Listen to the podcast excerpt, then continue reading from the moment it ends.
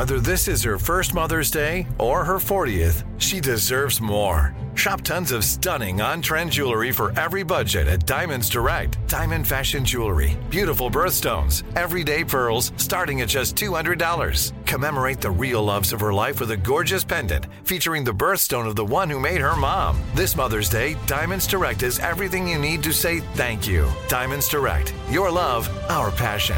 Online at diamondsdirect.com. Trinity School of Natural Health can help you be part of the fast growing health and wellness industry. With an education that empowers communities, Trinity grads can change lives by applying natural health principles and techniques in holistic practices or stores selling nourishing health products. Offering 19 online programs that fit your busy schedule, you'll get training to help turn your passion into a career. Enroll today at trinityschool.org. That's trinityschool.org. When you buy Kroger brand products, you feel like you're winning. That's because they offer proven quality at lower than low prices. In fact, we guarantee that you and your family will love how Kroger brand products taste, or you get your money back. So next time you're shopping for the family, look for delicious Kroger brand products because they'll make you all feel like you're winning. Shop now, in store, or online. Kroger, fresh for everyone.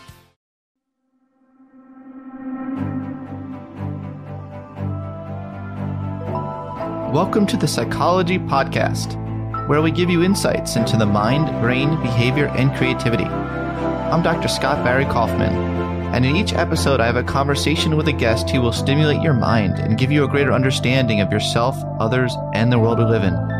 Hopefully, we'll also provide a glimpse into human possibility. Thanks for listening and enjoy the podcast.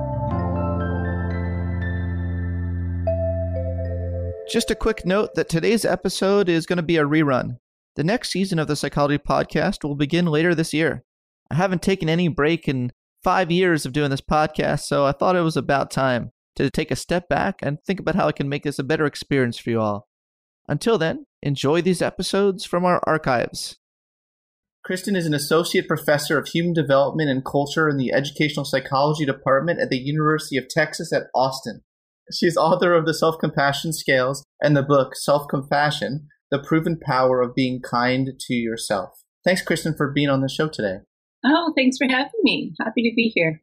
So, uh, your story of how you got interested in self compassion is interesting. Right the last year in grad school, you became interested in Buddhism. And kind of this was an outgrowth of your interest in Buddhism. Is that right? Yeah, that's right. Yeah, actually, it was interesting because the very first night I went to the group to learn really meditation to help with the stress I was feeling. The woman leading the group talked a lot about self compassion, which I hadn't really been expecting. And lucky for me, because it really changed the course of my life that one evening. So it kind of it made immediate sense to me, and I started being kinder and more supportive to myself, and I saw the impact almost immediately. Yeah, is this something that like you've struggled with your life, like most people, kind of having an inner critic that is loud? Yeah, it's funny. I wouldn't say I'm a particularly harsh. You know, have a really harsh inner critic. It's kind of like an averagely harsh inner critic. Mm-hmm. Most people are, are pretty unkind to themselves. What really made the difference for me is I didn't realize I could support myself when I needed.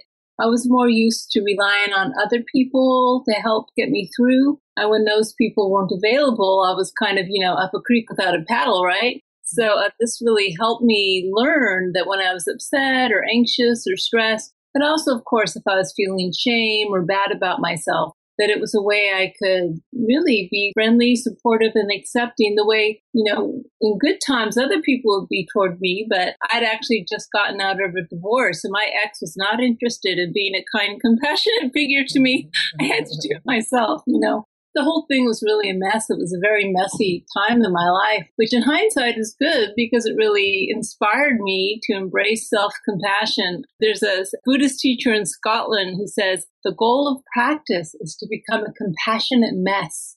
So really, it's like no matter oh. how screwed up your life is, you can always be a compassionate mess. And if you really see that as your aim, the aim is not perfection. The aim isn't to have all your, you know, you know what together. The aim is just to each moment be kind, compassionate, open hearted. And really that's a goal anyone can obtain all the time, really. oh, I really love that. A compassionate mess. Yeah. That's oh my God. Yeah, but it's true. It's like we give up our striving for perfection and we give up this idea that we aren't supposed to make mistakes and we aren't supposed to get it wrong. Of course we are. That's what's being human. But what we can do is approach all of it with kindness and acceptance and compassion and ultimately having our hearts open, at least for many of us, is what we're really after in life, living an open hearted life. I'm really interested in uh, people with learning disabilities and kind of showing their strengths and things of that nature. Your son was diagnosed with autism, is that right? Yeah, yeah. Did you see the Horse Boy ever? Uh, no, uh, but I saw an interview with you. Should I see the film? Sure. It was on Amazon Prime. You can rent it. Yeah, we took a crazy trip to Mongolia, riding from shaman to shaman on horseback. Believe it or not, it worked. I very much had no choice in that situation except to be open minded. And we tried everything, including shamanism. It's really horses. My son responded radically well to being on horseback. That's where he learned all his um, language. So we actually have an equine therapy center now. We run an equine therapy center for other kids. Yeah, but I can tell you self compassion saved my, you know what, over and over again. Mm. I don't know how I would have gotten through. At least not through in one piece. I mean, I, the fact that I managed to get through and I think be stronger from it is largely due to my self compassion practice. And I hope you teach him how to have some self compassion for himself as well, right? No, I do. I do try. You know, I teach him to put his hand on his heart and to breathe deeply. So, wow. Wow. He's very, very loving, sweet kid, sweetheart. Okay, what is the relationship between mindfulness and self compassion? There's a very strong link there, right? Yeah, well, see, the way I define self compassion is I define mindfulness as one of the core components, or really a foundational aspect of self compassion. So, from my point of view, you can't really be self compassionate unless you're being mindful. So, right, to the extent that mindfulness gives us the ability to be with things as they are, even if we don't like things the way they are, but to be with it, to turn toward, especially painful feelings without immediately trying to resist or avoid, we have to be mindful of our suffering in order to have self compassion. If we're just avoiding it, we aren't thinking about it, we're just resisting it, trying to fix the problem, fix ourselves, we can't really hold the space needed to open our hearts to ourselves.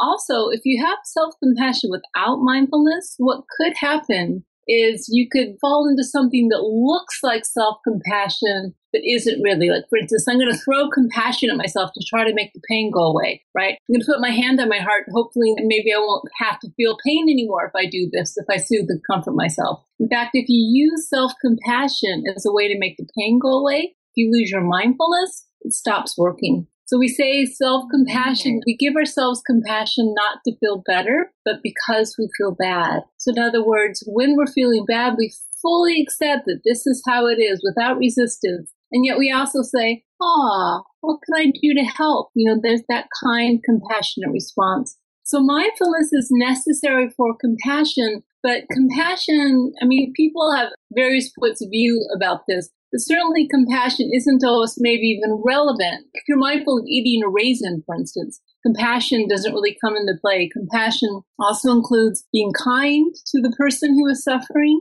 and also recognizing that this is part of the shared human condition. Sometimes if you're mindful of eating a raisin, I mean, these detailed elements of compassion aren't really relevant. Maybe there's probably no suffering and you don't give compassion to the raisin, right? But you give compassion to a person who is suffering while mindfully accepting that suffering is present, there's a sense of care, kindness, you're emotionally moved by the suffering.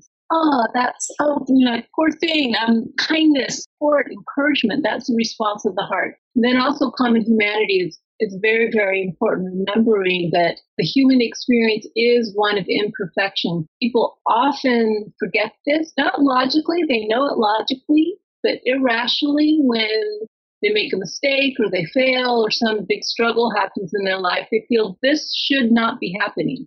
Very powerful emotional reaction.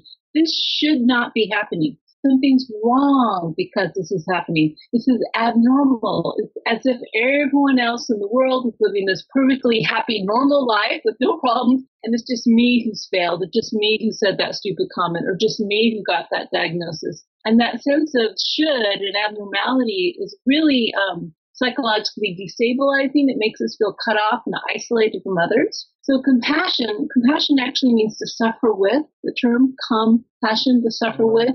So with our, when we, with, when our own suffering, that means we recognize that this is a shared experience. It's not just us. And that actually allows any moment of suffering when held with self compassion to be a moment of connection to others. Very, very important for kind of stabilizing us and allowing us to feel, yeah, more loving and connected toward everyone, not just ourselves. It's so obvious that you are very passionate about your research. yes. well, it's really a way of life. I mean, I'm, I guess I'm the classic example of a scientist practitioner. You know, I practice self compassion in my personal life. I teach people self compassion. I spend a large part of my time teaching people self compassion. I've developed a curriculum with my colleague Chris Germer to teach self compassion. So the science for me supplements that. But, you know, I sometimes I admit I'm not the total pure scientist because I really study self compassion to prove what I already know, which maybe is not the most objective stance. Nonetheless, you know, I know it works. I've seen it work. I've felt it work. So for me, the science is a way of trying to understand how it works and, of course, give support for it. You do do good science. Oh, thank you. No, I mean, it's not when I say that, I'm kind of joking now. Hopefully, I don't let my biases uh, get involved in the science. But, you know, I kind of like to be upfront about it because I am passionate about it and I do believe in it. And I'm not pretending to be neutral. I think as other people, if other people want to show the problems of self compassion, they're welcome to. I believe in the scientific method, but I've really just been, I've seen so many people whose lives have radically transformed when they started being more self compassionate to themselves. I know it's a really powerful tool that anyone, anyone can learn to help change their lives for the better. Yeah, I'd, I'd like to take your eight week course. Yeah, well, we just started teacher training. So we've trained about 600 teachers. It's still growing though. Like compared to mindfulness based stress reduction, we're tiny. But Can I be trained? Can, you can. You have to oh. take the course first, but yeah. So you can take the course either in your local community as an eight week course. We also offer the whole eight week course and a five day intensive. You can find it all on the Center for Mindful Self Compassion website. But yeah, it's really taking off like wildfire. And a lot of teachers teach both mindfulness based stress reduction and our self compassion program because they really complement each other you know, we can kind of talk about explicitly what mindfulness based stress reduction kind of talks about implicitly. Self compassion is there, but it's more implicit. Yeah. We really, really explicitly teach the skill. And again, we teach a little bit of mindfulness, but we can't go deeply into it the way it is. So a lot of people are actually saying that taking both programs is very useful. I think so.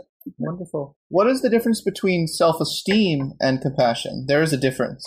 Here's the difference. Yeah. So when I first introduced the idea of self compassion into the field, I say introduce the idea, I mean, other people like Carl Rogers had talked about self acceptance. It wasn't like I came up with the idea, but I kind of was the first to operationally define and measure it. But uh, so I really positioned it as an alternative to self esteem because I was actually coming off a two year postdoc working with the self esteem researcher and becoming very familiar with all the problems with self esteem. Not that there are problems with having self esteem, but there are problems with trying to get it, right? We know very clearly that, for instance, the reason kids start to bully other kids is because they want to feel good about themselves. It's an attempt to get high self esteem. The reason people are prejudiced, uh, self esteem is very contingent. We have it one moment and then we fail and it deserts us.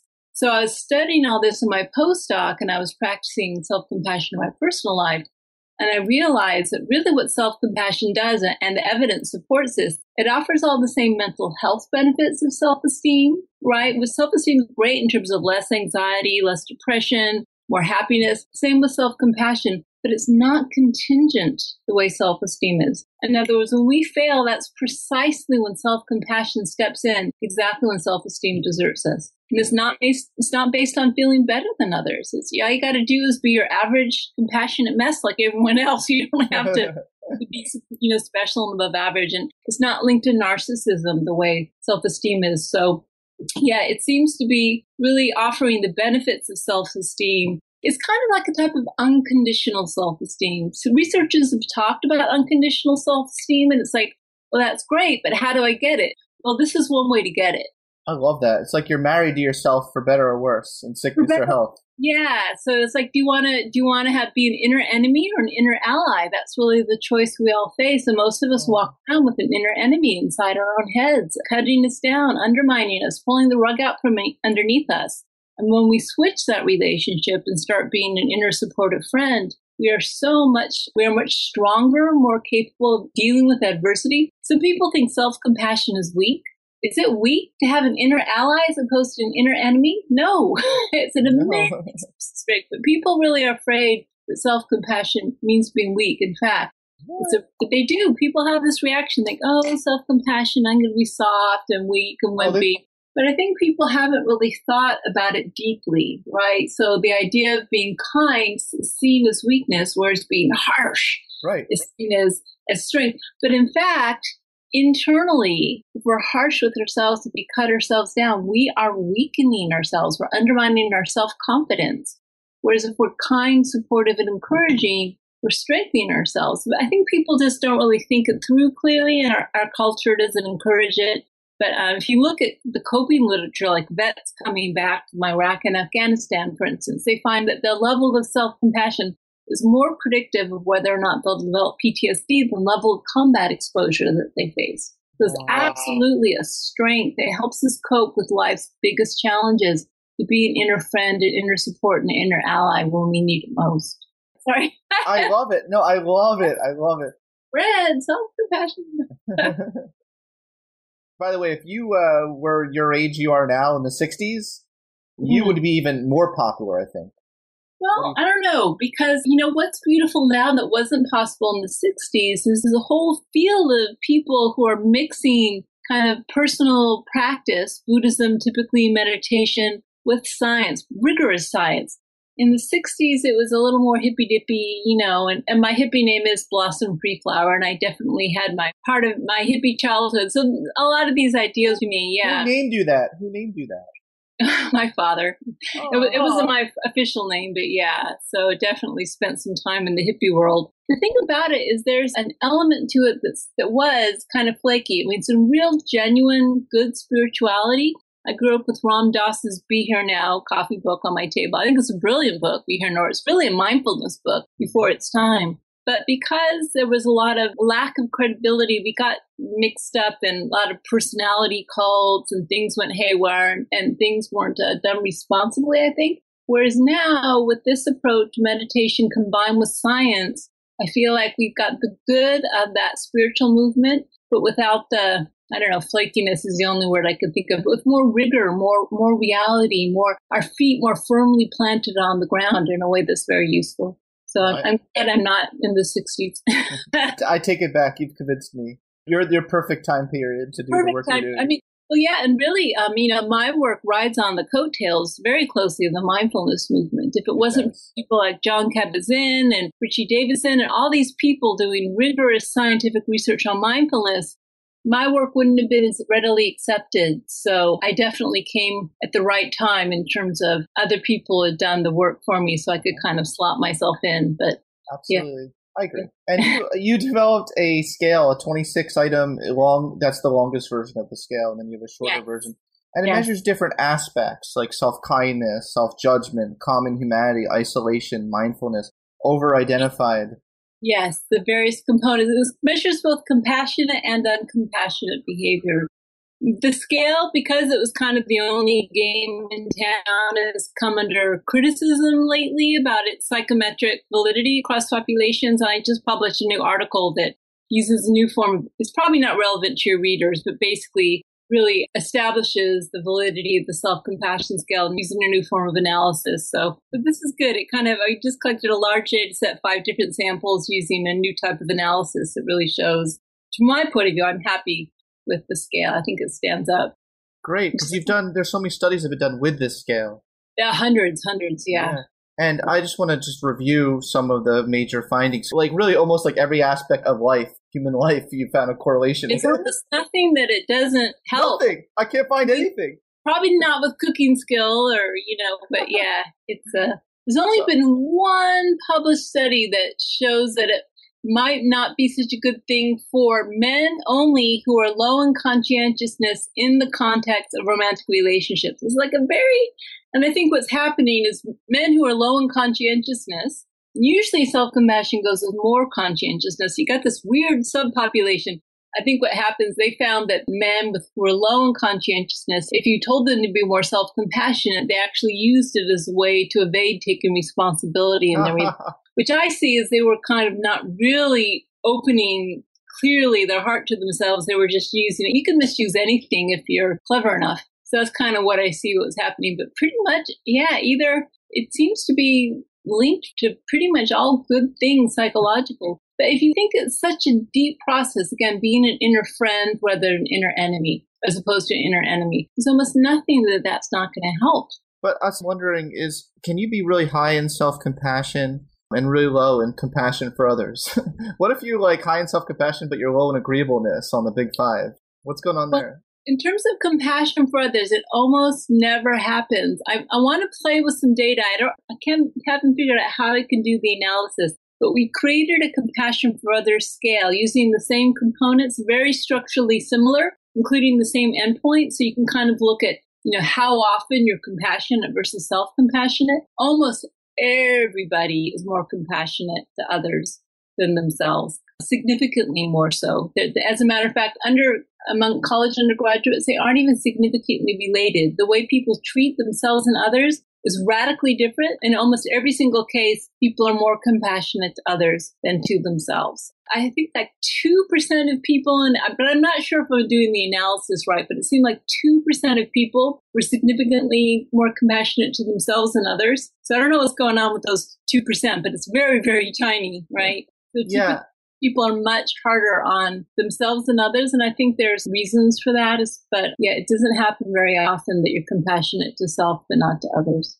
Yeah, I think that's a good point, and I think it's important that you distinguish self-compassion from narcissism, and it's very clear that they're different things. Yeah, yeah. Now you might say I'm being self-compassionate, which is why I don't care about you, and which is why I'm going to blow off seeing my kids and move to Hawaii or something, you know, whatever that's not really self compassion. So I think if it's true self compassion, which is probably why it needs the mindfulness, because mindfulness is where the clear seeing is and just like looking things straight in the face and saying, yep, I own that. I did that, or this is my responsibility. The mindfulness helps ground us and see clearly. And then the kindness is the, the warm hearted response to that. And common humanity is recognizing that it's not just me, this stuff everyone faces. But you need all three components, otherwise it could morph into self-pity or narcissism or self-indulgence. Oh, what are the three components? Tell me what the three. Oh, sorry. Okay. Well, so the three components, and each one kind of has a positive, compassionate versus uncompassionate aspect. So the first is being kind, supportive, and caring to yourself, treating yourself like you would good,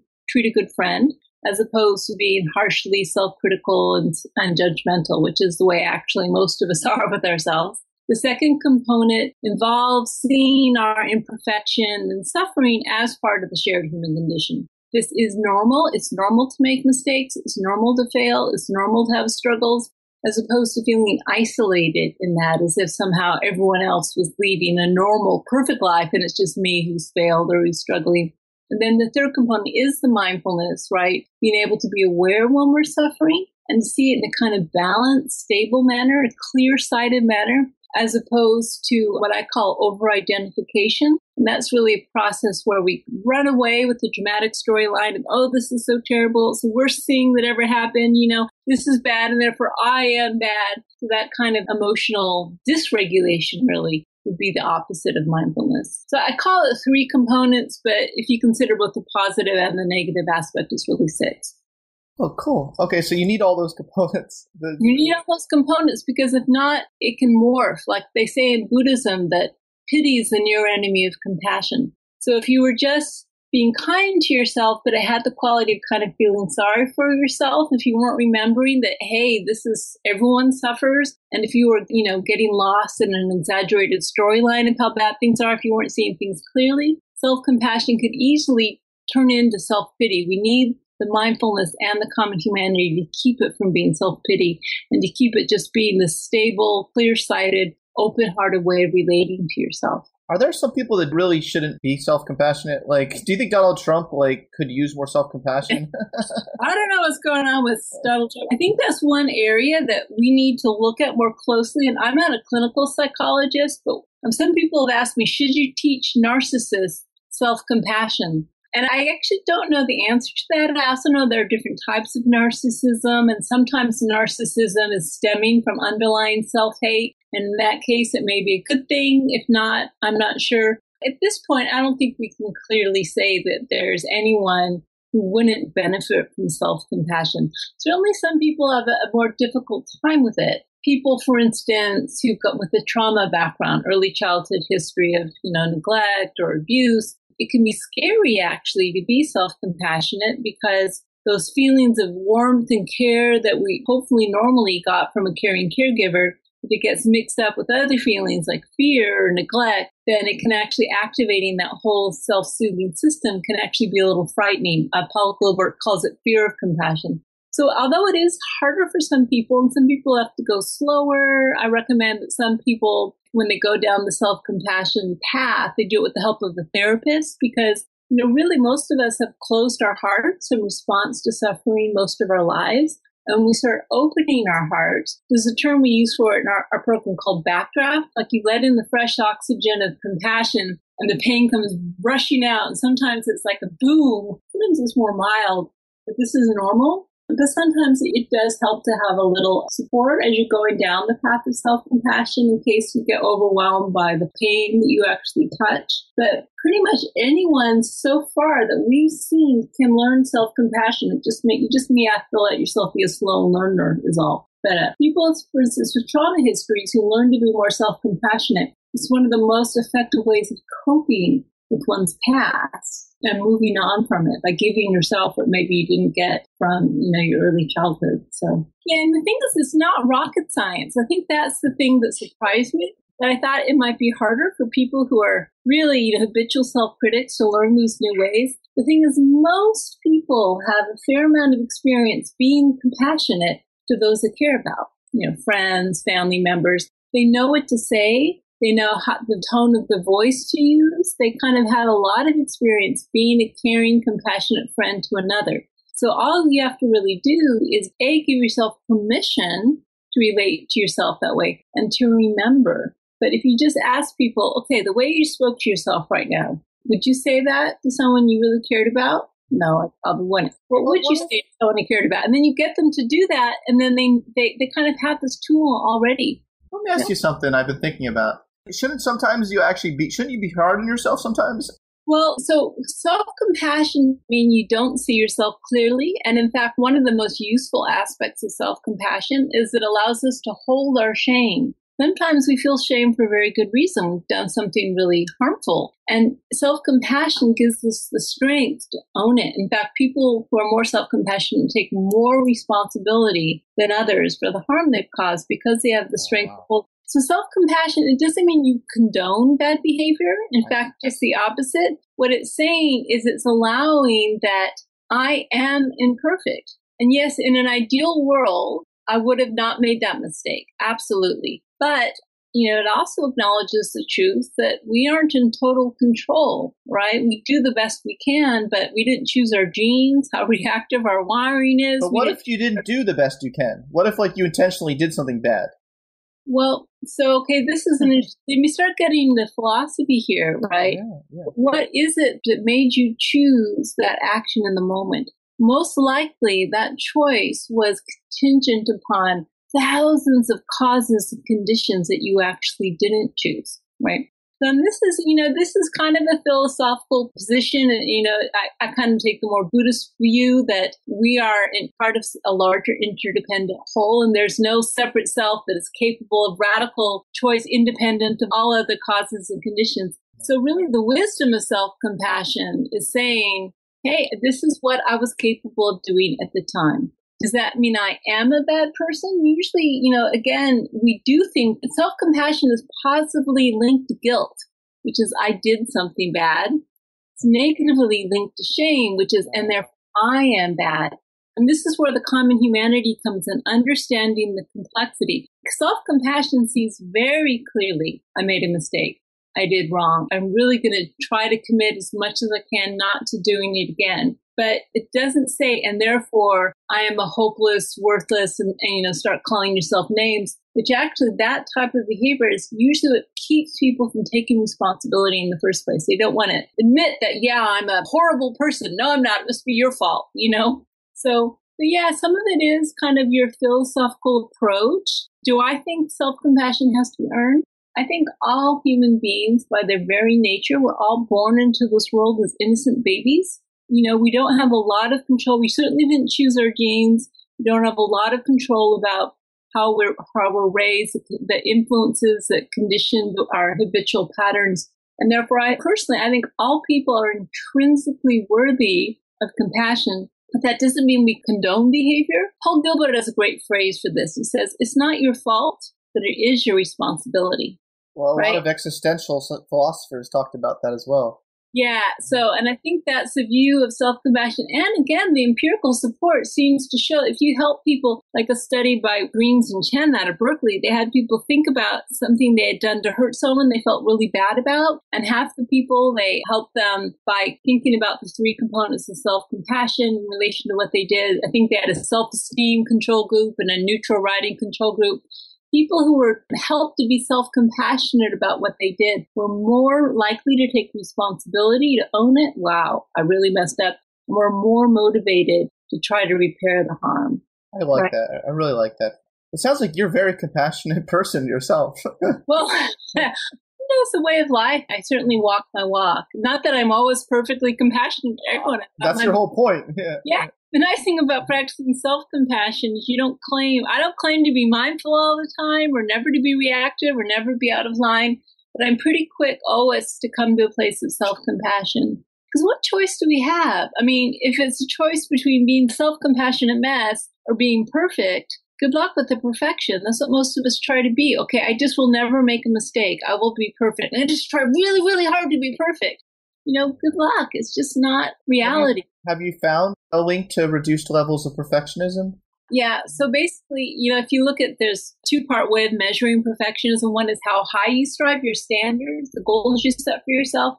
The other is how you treat yourself when you don't meet your goals. And so self compassion is unrelated to how your standards or how, how, you know, the aims you adopt for yourself or the goals you set for yourself. But it's very negatively linked to how much you beat yourself up when you don't meet your standards. Good, so it's negatively good. linked to what they call maladaptive perfectionism. There's nothing wrong with aiming high. You know, it's just that if you aim high and you fail and you beat yourself up, you can become afraid of failure you're going to stop trying. So all that doesn't happen with self compassion. And that links to your earlier point that conscientiousness is positively correlated with. It is, yeah. And motivation. A lot of people think that self compassion is going to undermine your motivation. The data shows just the opposite, right? So again, fear of failure, performance anxiety, undermining your self confidence, all of these are associated with self criticism that's going to undermine your motivation. But being a support, like kind of think of that encouraging, kind, supportive coach who may give you criticism, but it's going to be constructive criticism as opposed to harsh, belittling criticism. That type of support is much uh, more effective for motivating ourselves than our usual pattern, which is just to say, I'm a hopeless loser. I'm ashamed of myself. You know, how good a motivator is that? I don't think Trump ever says that to himself. He doesn't, no. So, yeah. I want to wrap up just for the listeners some like amazing findings. You know, you found that self compassion is linked to less anxiety, depression. It's linked to a lack of self criticism, less rumination, lower levels of stress, as well as the stress hormone cortisol, higher levels of well being, a higher motivation to learn and grow, like a mastery mindset. Found self compassion was found to help people after divorce cope with divorce, cope with early childhood traumas, cope with chronic physical pain. It's important for relationships. Yeah. It's not selfish. It actually improves relationships. Very important wow. point. Yeah. Wow. Yeah. Great point. And there's also cultural differences in self-compassion. Is that right? Is our country, are we like low in Yeah, you know, I wish more people would do research on this. I did a study with two of my grad students like in 2005. Almost nothing has been done, which is kind of annoying because I don't have time to do everything. But I had a student from Thailand and a student from Taiwan. And the idea is, you know, it's not like a simple east west difference. In Thailand, people were most self compassionate. They actually, it's more infused in the culture. Buddhism is a big part of the culture. Like, for instance, most men, they go on a week silent meditation week before they get married. They take it seriously. Taiwan is more Confucian, and they they use self criticism as a way to motivate themselves. So we found that highest levels were in Thailand, lowest levels were in Taiwan, and the United States was in between. But interestingly, in all three cultures, we got the strength, same strong positive association between self compassion and well being. But even if you're in a culture that doesn't promote self compassion, you're still going to personally benefit by having more rather than less of it. Still helps. Well, that's just wonderful. That's a great place to end, I think, because okay. it shows that anyone, except maybe narcissists, can benefit. Thank you so much for your um, generosity today.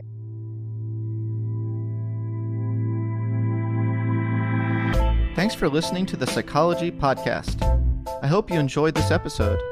If you'd like to react in some way to something you heard, I encourage you to join in the discussion at thepsychologypodcast.com. That's thepsychologypodcast.com. Also, please add a rating and review of the podcast on iTunes. Thanks for being such a great supporter of the podcast, and tune in next season for more on the mind, brain, behavior, and creativity.